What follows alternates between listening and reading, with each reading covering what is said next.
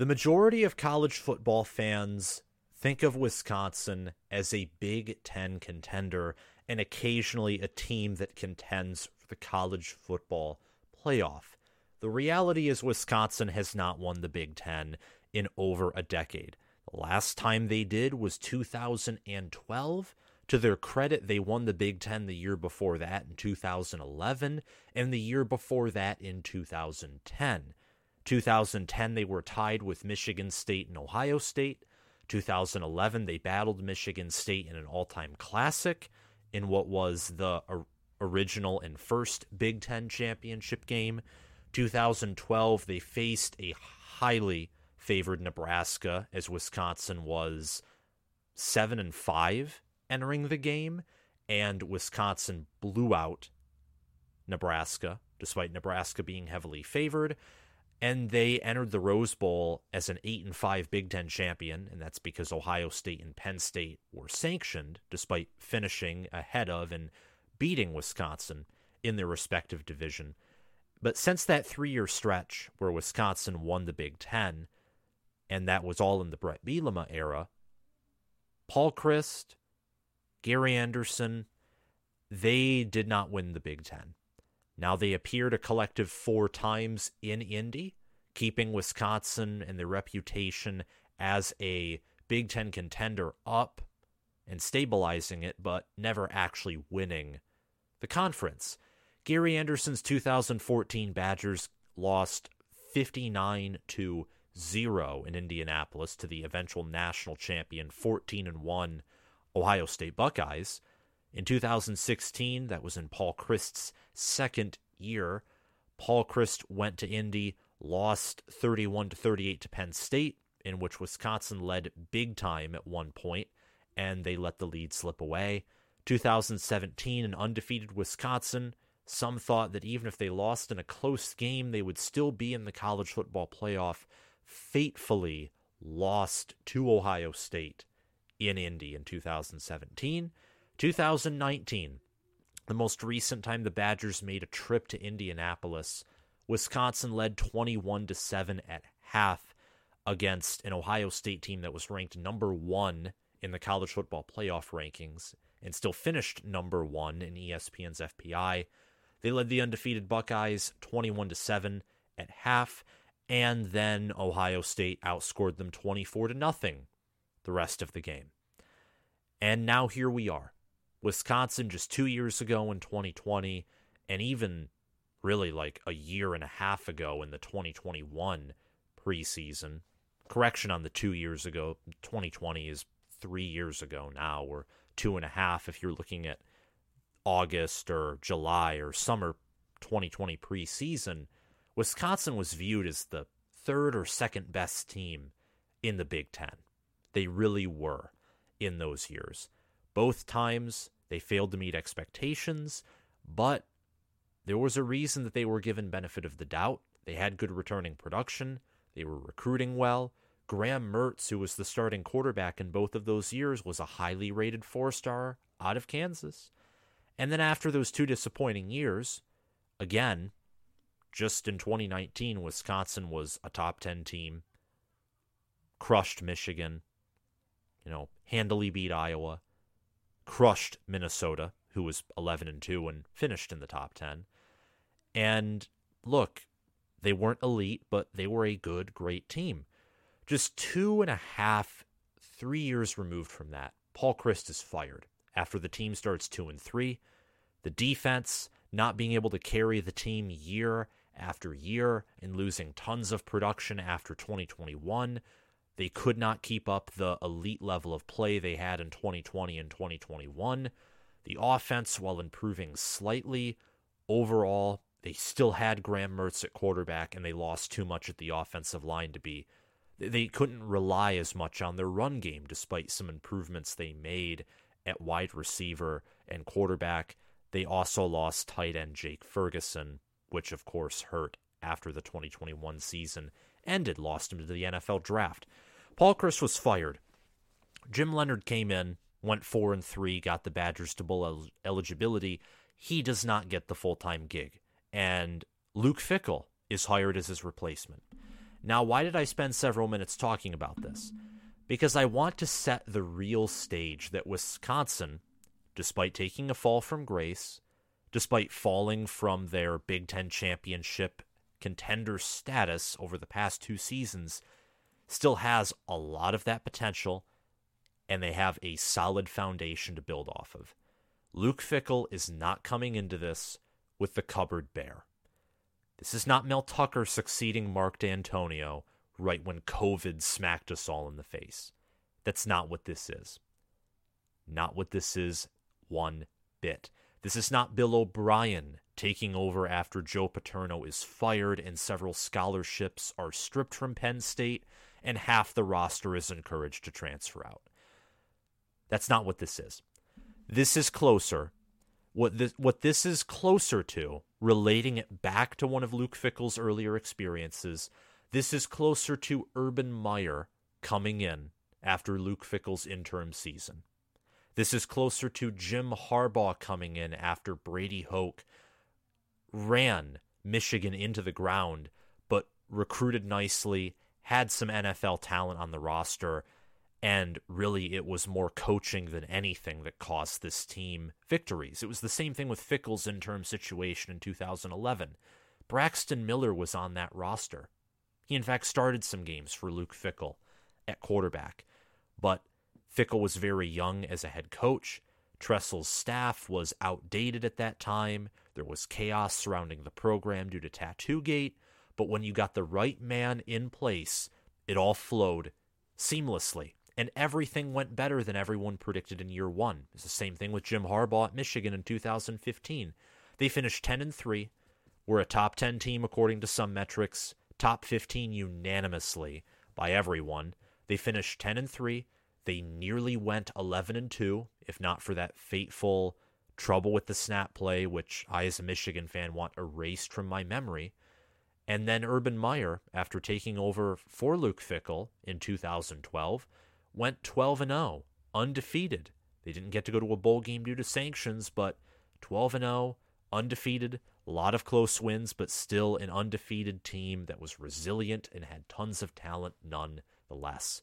I expect Wisconsin to perform closer to that than I expect them to perform like a team that has to rebuild everything from the ground up because I don't think Wisconsin, frankly, has to do that.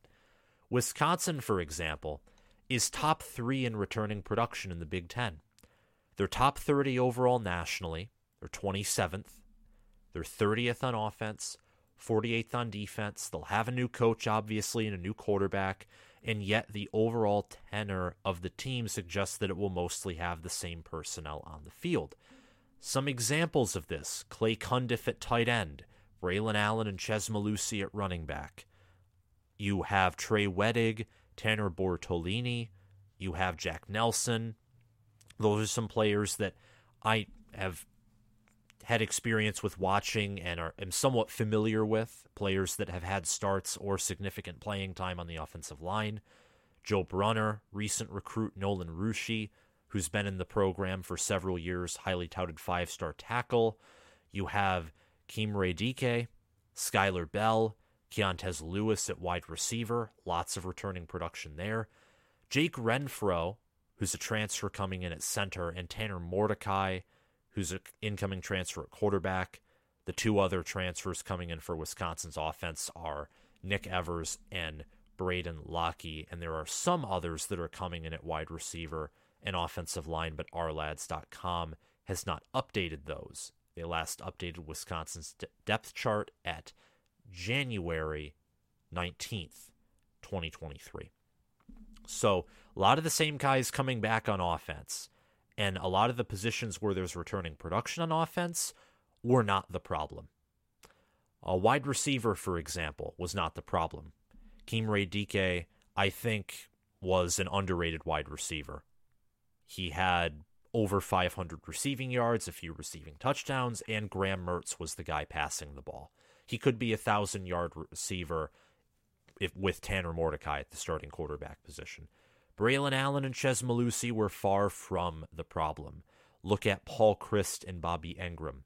The offensive line look, they did not have their best season, but they were not bad by any stretch of the imagination. I think they were anywhere from below average to above average. They were in that mid tier, maybe above average range. They have returning production there, and they are being bolstered in the transfer portal by Joe Huber, an offensive tackle from Cincinnati, and again, interior offensive lineman and center Jake Renfro are being bolstered there. On defense, you have Isaiah Mullens returning, longtime starter at defensive end. He's going to be a key defensive end player in this new 3 3 5 system. I think Wisconsin, despite losing Nick Herbig, for example, they're very deep at linebacker. Maema Njongmeta, one of the best Big Ten linebackers. He's making a return. I have him currently on my preseason first team All Big Ten at linebacker. There are being there are um how do I put this? I'm so sorry. There's not much returning production at secondary, but there are incoming transfers at secondary. An example of this is Jason Maitre, a safety from Boston College. There is um, a defensive lineman in Darian Varner who's coming in from Temple. There are several wide receivers Will Pauling, Bryson Green, CJ Williams, Quincy Burroughs. That's four of them transferring into Wisconsin. Edge player Jeff Pietrowski, who did well at Michigan State in 2021 before unfortunately suffering an injury in 2022. He is transferring in. So, front seven play, I think, is something that looks to be strong. Having five secondary players being played with Justin Clark, John Torchio, Jay Shaw, and Cedrick Dort Jr. departing, that might be a weakness on this team but I'm pretty sure that Mike Tressel and company have it handled on the defensive side of the ball. Wisconsin is a top 20 transfer portal class. Again, they are third in the Big Ten in returning production. I think that they can come out and do damage in year one. The potential that this team has, I'm going to relate it to a team just exploded on the national stage in 2022. It's TCU. They have the same potential that TCU does. Now, do I will I predict that they go 13 and 2 in year 1? Absolutely not. That's not happening here with Michigan and Ohio State in the conference. And the fact that Wisconsin has to play one of those, granted it's at home, but still one of those two juggernauts, they have to play Ohio State. That's going to be very tough. Wisconsin also has a tough non conference schedule for your average Big Ten team. They have a road game at Washington State, who is a above average Pac 12 team. They're definitely a team that will vie for bowl eligibility and potentially a top 25 spot.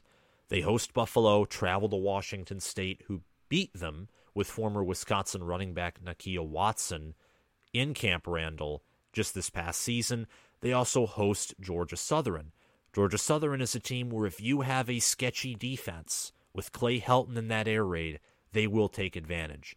So I think their non-conference schedule will give a good it'll give a good look at Wisconsin overall. With Washington State and Jake Dickert are defensive minded, solid defensive play for a Pac 12 team.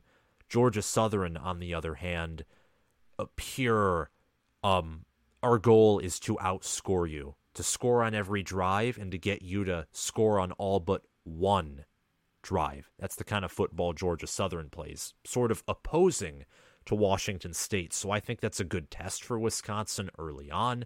The Badgers play Rutgers at home, Ohio State at home, and Indiana away from the East Division.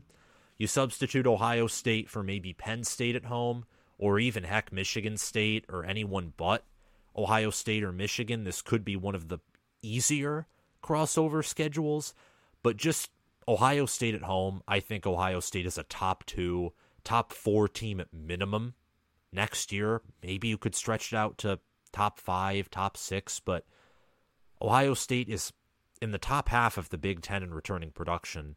There's this narrative around the Buckeyes that they're taking a nosedive because they've lost to Michigan two years in a row. No one even bothers to mention that those are Jim Harbaugh's two best Michigan teams. No one seems to mention that CJ Stroud is Ohio State's best quarterback in a while. You know, best passing quarterback at least, possibly in history. Justin Fields, I think, could contend for Ohio State's best overall quarterback. No one seems to mention that, you know, there were some there were plenty of defensive issues, but I think Ryan Day has seemed to try and rectify those. That's going to be a very tough game. Now, thankfully it's at home. I think that Wisconsin's offense and defense, if they are efficient, if they do play to their potential, I think they could cause some major schematic matchup issues for Ohio State. Big Ten teams aren't used to seeing an ACC Big 12 air raid or a 335 defense. You know, part of the reason Michigan didn't do so well against TCU wasn't because Michigan had inferior players or because even Michigan's schemes were inferior. It wasn't because of that. I happen to think that the Big Ten style offenses and defenses, you know, and by Big Ten offenses, I mean Ohio State's offense, Michigan's, Penn State's, you know, the more the spread offenses that also have good trench play, not just the spread offenses that if you outmatch them at the line of scrimmage, you blow them out. The problem was you're not used to seeing that kind of defense if you're a Big Ten team. And Michigan was totally in that game not looking at TCU and not giving them a hard, serious look. And TCU's 335 defense took huge advantage of that. Huge advantage of that. And with a solid secondary and solid linebacker corps, they could stack the box and take advantage of JJ McCarthy and his look, his tendency to take risks, and they took perfect advantage of that. With Wisconsin's defense, if they can capitalize off the talent that they have. If Mike Tressel can do what he did at Cincinnati and Michigan State, where he consistently fielded top 25 defenses and also top 10 defenses, this defense can totally slow down Ohio State's offense. And this offense, with its powerful run game, something that Ohio State has struggled to defend against in the Ryan Day era, is college football teams that can run the football and run it well, whether it's Oregon, in 2021, whether it's Michigan in 2021 and 2022, whether it's Alabama in 2020, to a lesser degree, Clemson in 2019, or Georgia just this past season in 2022. Look, it is what it is, ultimately. And I think that that Ohio State game is going to be one of the better games in the Big Ten despite Luke Fickell being in year one and despite Ohio State having a great head coach, an elite head coach in Ryan Day, and an elite roster. Wisconsin's toughest games will be hosting Iowa and Ohio State and a road rivalry game at Minnesota. PJ Fleck has won Paul Bunyan's axe two years in a row. And I think that Minnesota last year going into Wisconsin and beating them, and not just, you know, it was a seven point win, but they still beat them handily, and Ethan Kaliakmanis had a phenomenal game compared to some of his other starts. Minnesota is a team that is amongst one of the worst in the Big Ten in returning production. Minnesota is 12th, 87th overall, 91st on offense, 78th on defense. And they're going to need their defense to be ranked higher than their offense in returning production because I don't think Minnesota's offense especially with Kirk Ciarrocca departing, along with Tanner Morgan and Muhammad Ibrahim, and a lot of their offensive line, like John Michael Schmitz leaving, offense is going to take likely a step back. It's definitely not going to improve by much. That I know for certain. But Minnesota, the way they like to play football, the way they like to ground and pound, they're mentally tough, they don't give up as shown by the fact that they have beaten and contended with several teams that are more talented than them. They didn't fall apart or collapse when they lost to Bowling Green, for example, in 2021. Now, Minnesota's the type of team that can get humiliated and bounce back. Only mentally tough teams can do that. That's going to be a tough environment to win in. Um, TCF Bank Stadium. It's very loud, modern built, and they're going to be facing a tough rival in the Gophers, who have turned the tide against Wisconsin, who's dominated the series in the 21st century. Hosting Iowa, Iowa's going to be a team that is going to be a real challenge for this Wisconsin offense. And again, with that 3 3 5 system, if you do not have studs at either linebacker or D line and you run a 3 3 5, and Iowa's offensive line gets back to the normal Kirk Ferentz standard, well, Iowa will have success running the football and they'll control the game, control the clock, and that will be a tough matchup as well. Same thing with Ohio State on the offensive line, by the way. If Henderson and Williams are healthy, with Matthew Jones and Donovan Jackson at guard, Wisconsin is probably going to have to stack the box on defense if they don't want Ohio State to fully control that game in Camp Randall. I look at Wisconsin's schedule. I'm going to go through it game by game for a few minutes, and then we'll close out this video. Wisconsin hosting Buffalo, that should be a blowout debut. At Washington State is a game that I think will present some challenges, but should be a win. Georgia Southern, I think that's going to be a win. Georgia Southern's defense will allow a team that has a rushing offense like Wisconsin and an improved quarterback in Tanner Mordecai to score on them almost every drive. I think they will put up some points against Wisconsin's defense, though. Next, Wisconsin travels to Purdue. They then host Rutgers and host Iowa. All of those teams have a talent inferiority to Wisconsin.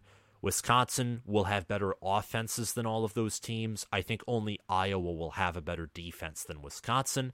I think at Purdue's a big win, and by big I don't mean, you know, the importance of the game. I mean Wisconsin handily beats them Wisconsin will handily beat Rutgers as well, and I think they'll beat Iowa in a close game that is mainly determined by home field advantage. At Illinois is a tricky game. It's the game before Ohio State. To me, that totally screams trap game, and I do think that indeed Wisconsin, in my opinion, will lose to the Illini that fateful day. They'll also play it close against Ohio State at home, but unfortunately fall short and Wisconsin's best outcome in that game against Ohio State is winning it close. That game ranges from Wisconsin winning by a field goal, maybe a touchdown at most, to Ohio State coming in and winning by four touchdowns. After the Ohio State game, Wisconsin travels to Indiana, host Northwestern and Nebraska. I think all of those will be hand they'll be handy wins. They'll all be great wins. Nebraska is tricky and I say that Nebraska's tricky because I like their offense. I like the talent they have in offense. I love the quarterback that they have in Casey Thompson. And unlike the Ohio State game, where I think Wisconsin is going to be very prepared defensively for Ohio State, they're going to get up for that game, especially since Luke Fickell has ties to Ohio State. Nebraska's the game before Minnesota. And I think that Nebraska, they could catch Wisconsin napping a little bit, but I don't think it'll be enough at all, especially with the rebuilding work that Nebraska has to do on defense. Finally, there's the road game at Minnesota. That's going to be a tough game. I view it in the same way as the Illinois game, except it's not a trap game. It's just the fact that Minnesota is more established. Minnesota matches up well with Wisconsin, in my opinion, and I think that could be a close loss or a close win. The Illinois and Minnesota games that are on the road, I think, are pretty close to 50 50 games. Wisconsin could totally go 11 and 1 in the regular season. They very well could get 11 regular season wins, losing to Ohio State, or if they upset Ohio State, maybe losing to Illinois, Minnesota, Iowa, teams that are in the top half of their own division. Or maybe they lose early at Washington State and turn the tide for the rest of the season. Maybe, just maybe, they could go undefeated, just like TCU did, but I think even in that instance, they would fall short in the conference championship game, either in a rematch to Ohio State or facing a Michigan team that schematically, as long as they prepare for the 3 3 5 this time, should match up very well with that kind of defense. But I think Wisconsin has tons of hope for 2023 and beyond. The Luke Fickell hire blew it out of the water, hiring Phil Longo and Mike Tressel as coordinators, blew it out of the water hiring Cincinnati's strength and conditioning coach too, along with bringing in some Cincinnati players, I think is a genius move as well. You get some guys who can explain the systems that are coming in to some of these players that can gel well with the players, but also probably take leadership roles as well and have connections to to Mike Tressel and Luke Fickell and some other guys, the strength and conditioning coach as well. So I think there will be good chemistry. I expect there to be good performance from this team as well. I do have them in my top 25, more specifically my top 15 for a reason. That's all I'm going to say for this video. If you liked it, hit the like button, hit the subscribe button, click the notification bell, and comment your thoughts down below. Goodbye, guys. See you later.